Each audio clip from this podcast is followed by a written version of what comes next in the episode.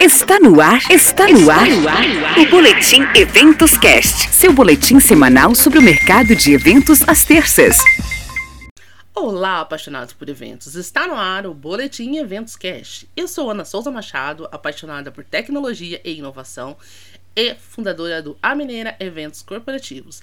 Estou com você toda terça-feira trazendo um resumão das principais notícias para o setor de eventos. O top 5 das notícias mais interessantes das últimas semanas começa agora. Essa temporada tem o patrocínio da Copas Tour, gestão de viagens e eventos corporativos. Associações do Reino Unido adaptam o protocolo ao Security Standard para o momento atual. A, a Event Indústria Alliance, a EIA, anunciou uma nova edição de sua orientação, que foi preparada de acordo né, com as novas orientações publicadas pelo governo do Reino Unido. A EIA é formado né, pela Associação de Fornecedores dos Serviços e Eventos, a ESA, a Associação de Organizadores de Eventos, a AEU, e a Associação dos Locais de Eventos.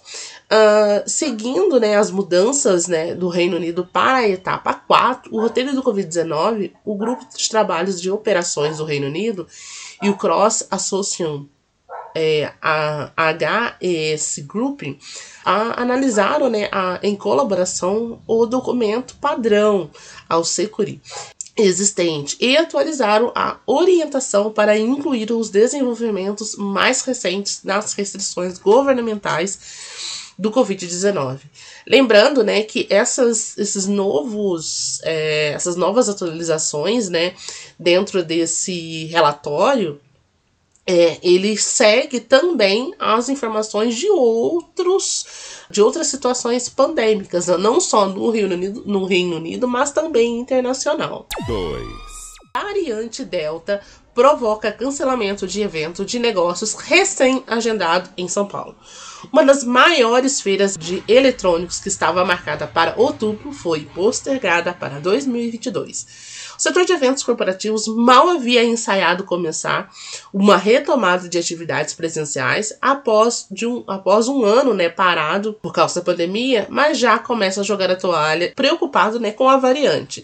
A Eletrolar Show feira do setor de eletrônicos, que é uma das principais datas do calendário de eventos paulistano, acaba de ser cancelada a sua edição presencial, que há poucas semanas havia sido marcada para os dias 4 e 7 de outubro.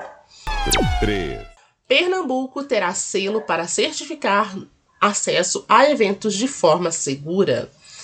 Uh, o governo de Pernambuco anunciou uma, em coletiva à imprensa, né, na última quinta-feira, dia 19 do 8, o Passe Seguro, PE, selo que certificará aplicativos que garantirão né, acesso com agilidade e segurança aos eventos e shows. Com a vacinação adiantada e os mais de um milhão de exames antígenos que serão realizados no estado, por meio do teste Pernambuco, permite na organização um momento futuro quando essas atividades voltarão a acontecer. O selo, que será lançado no, na próxima segunda-feira, uh, dia 23, estará disponível né, no site do Pernambuco coronavírus.com.br, com todas as informações úteis e critérios de participação.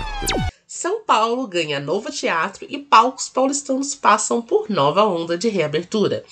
Com o afrouxamento uh, da quarentena no estado, que terá regras ainda mais brandas a partir do dia 17, alguns teatros de São Paulo que permanecem fechados, sem programação para serem sem programação, se preparam para receber novo público presencial. Enquanto isso, o Teatro B32 faz sua estreia no solo paulistano. Rafael Birman, empresário responsável pelo teatro e pelo edifício B32, diz que a construção foi pensada para ter praça e estúdios no subsolo, que funcionam como coworking.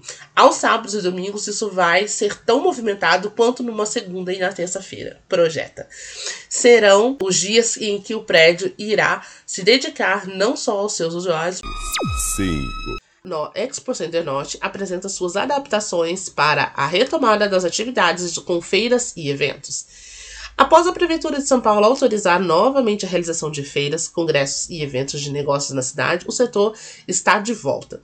O Expo Center Norte participa desse, nesse momento né, da retomada do segmento e, por, e passou por algumas adaptações para voltar a realizar, rece, receber feiras, né, eventos, congressos e convenções. Acreditamos que os eventos devem retomar com força total conforme o calendário de vacinação for avançando ao longo do segundo semestre de 2021.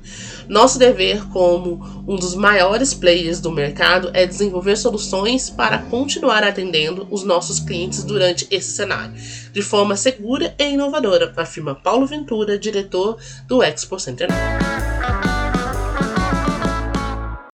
Esse boletim tem a parceria do Portal Radar nosso parceiro de mídias, no qual também estamos presentes em seu canal.